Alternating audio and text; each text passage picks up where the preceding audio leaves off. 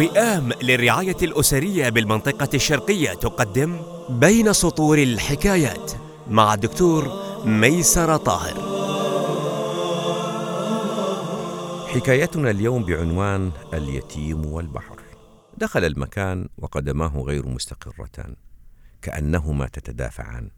إحداهما تريد الدخول والأخرى ترفضه.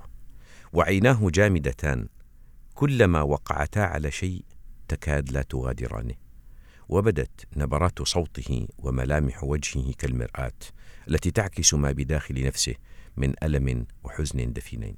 وحين بدأ يتحدث عن نفسه كان واضحا أنه عانى ولا يزال يعاني سواء من قسوة ظروفه أو من قسوة أحكام من حوله عليه.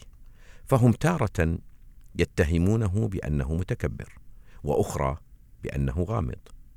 حاول أن يبرر غموضه بقوله إن التكتم يريحه فقد جرب مرة وتحدث بكل صدق لزميله. ولكن سرعان ما وظف زميله ذلك لابتزازه وتهديده والضغط عليه.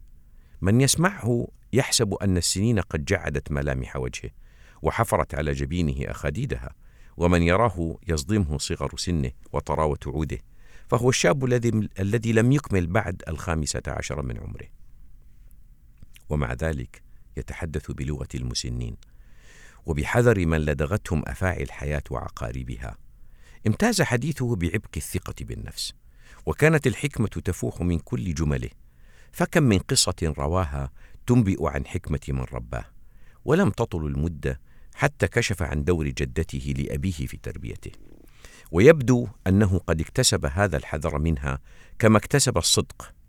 لقد كان واضحا حجم الحب الكبير الذي تكنه هذه الجدة له وواضح كذلك حجم الحرمان من الأب الذي يعانيه مع أنه حين استرسل في حديثه عن الجدة اتضح حجم الجهد الكبير الذي بذلته لتوفير الحب والرعاية والحنو له. ولكن يبقى للأب في نفس كل منا مكانا. قد يسده غيره لفترات طويلة أو قصيرة وربما يبقى شاغرا لا يستطيع أحدا أن يسده أو يملأ فراغه. وأغرب ما في قصته أنه كان يذهب إلى البحر كما قال ليجلس في أقصى السقالة حيث يكون أقرب ما يكون إلى البحر. يتحدث إلى ابيه إلى أبيه الذي قضى في البحر غرقا ويشكو له ويبثه شجونه. يناجيه ويسأله وقد وضع قاعدة لذلك فإن هبت موجة قوية بعد طرح السؤال فذلك يعني أن جواب أبيه بالرفض. وإن هبت نسمة رقيقة وموجة حانية فهذا يعني أن إجابة أبيه على ذلك السؤال بالموافقة.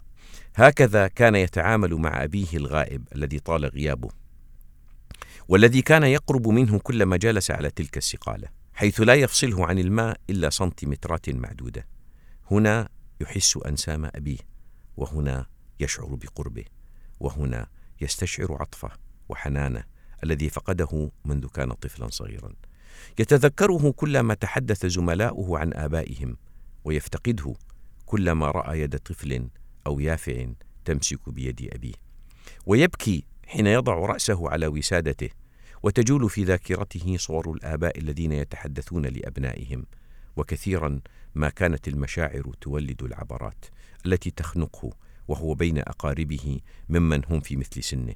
ومعهم آباءهم يمرحون معهم ويتحدثون إليهم. قلت وهل قصرت جدتك معك؟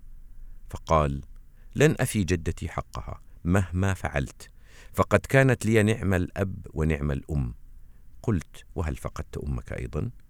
قال أمي حية ولكنها اثر أن تعيش بعيدة عني والمؤسف أنني لا ألتقي بها إلا كل بضع سنين مره وحين ألتقي بها لا أسمع منها إلا التأنيب والتوبيخ والملامة وأحيانا الضرب.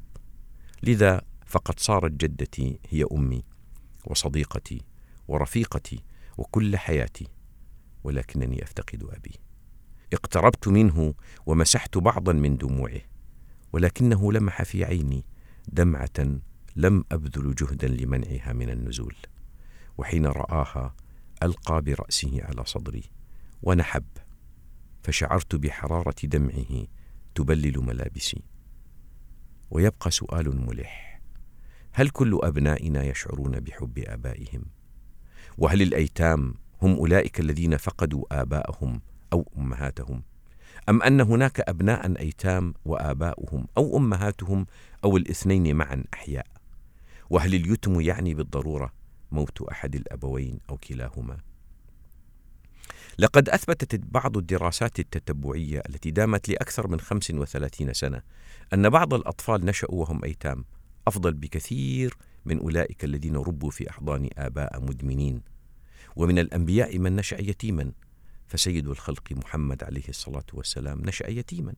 ولكنه تلقى من حليمه السعدية حبا وارفا. ومن جده عبد المطلب ثم من عمه أبو طالب حبا مشبعا. لقد صار فيما بعد منبعا للحب. ليس فقط للمقربين منه كبارا وصغارا بل لكل من يقترب من ساحته. فالأبوة لا تقاس بالتواجد الجسدي فقط وإنما تقاس بمقدار ما يجني أبناؤنا منا من حب وعطاء سواء كان هذا العطاء ماديا أو معنويا ومحظوظون هم الأبناء الذين يتلقون من آبائهم الحب الحقيقي.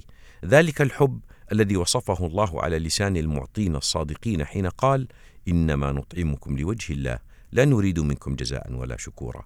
فكل أب وكل أم يعطون ابنائهم لا يريدون منهم جزاء ولا شكورا إنما يعطونهم حبا حقيقيا سيوفر لهم الأمن والسعادة والسواء النفسي.